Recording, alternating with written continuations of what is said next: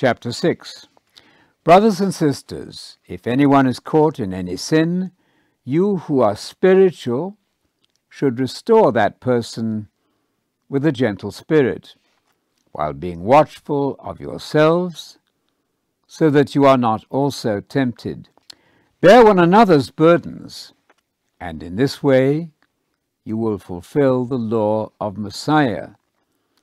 For if anyone thinks more of himself than he really is, he is self deceived.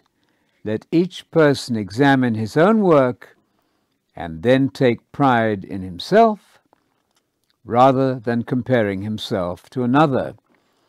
For each person will bear his own load.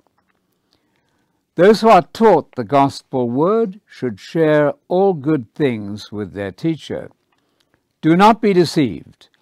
God will not be mocked, and you will reap what you sow.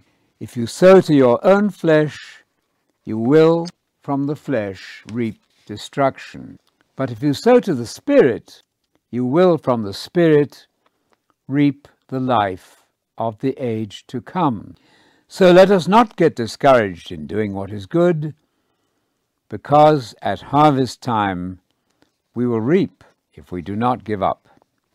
So then, whenever we have an opportunity, we should do good to all, especially to those of the family of the faith.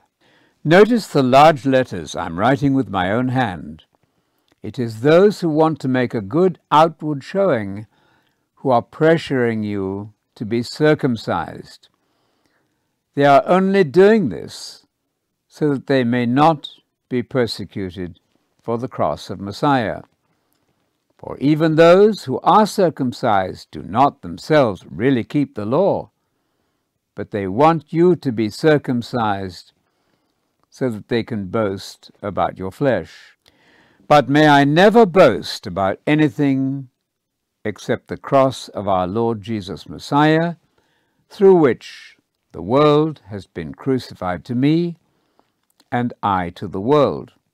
For neither circumcision nor uncircumcision means anything. What matters is that we are a new creation. Peace and mercy be on all those who follow this rule that is on the Israel of God. Let no one trouble me any more because I bear the marks of Jesus on my body. The grace of our Lord Jesus Messiah be with your spirit, brothers and sisters. Amen.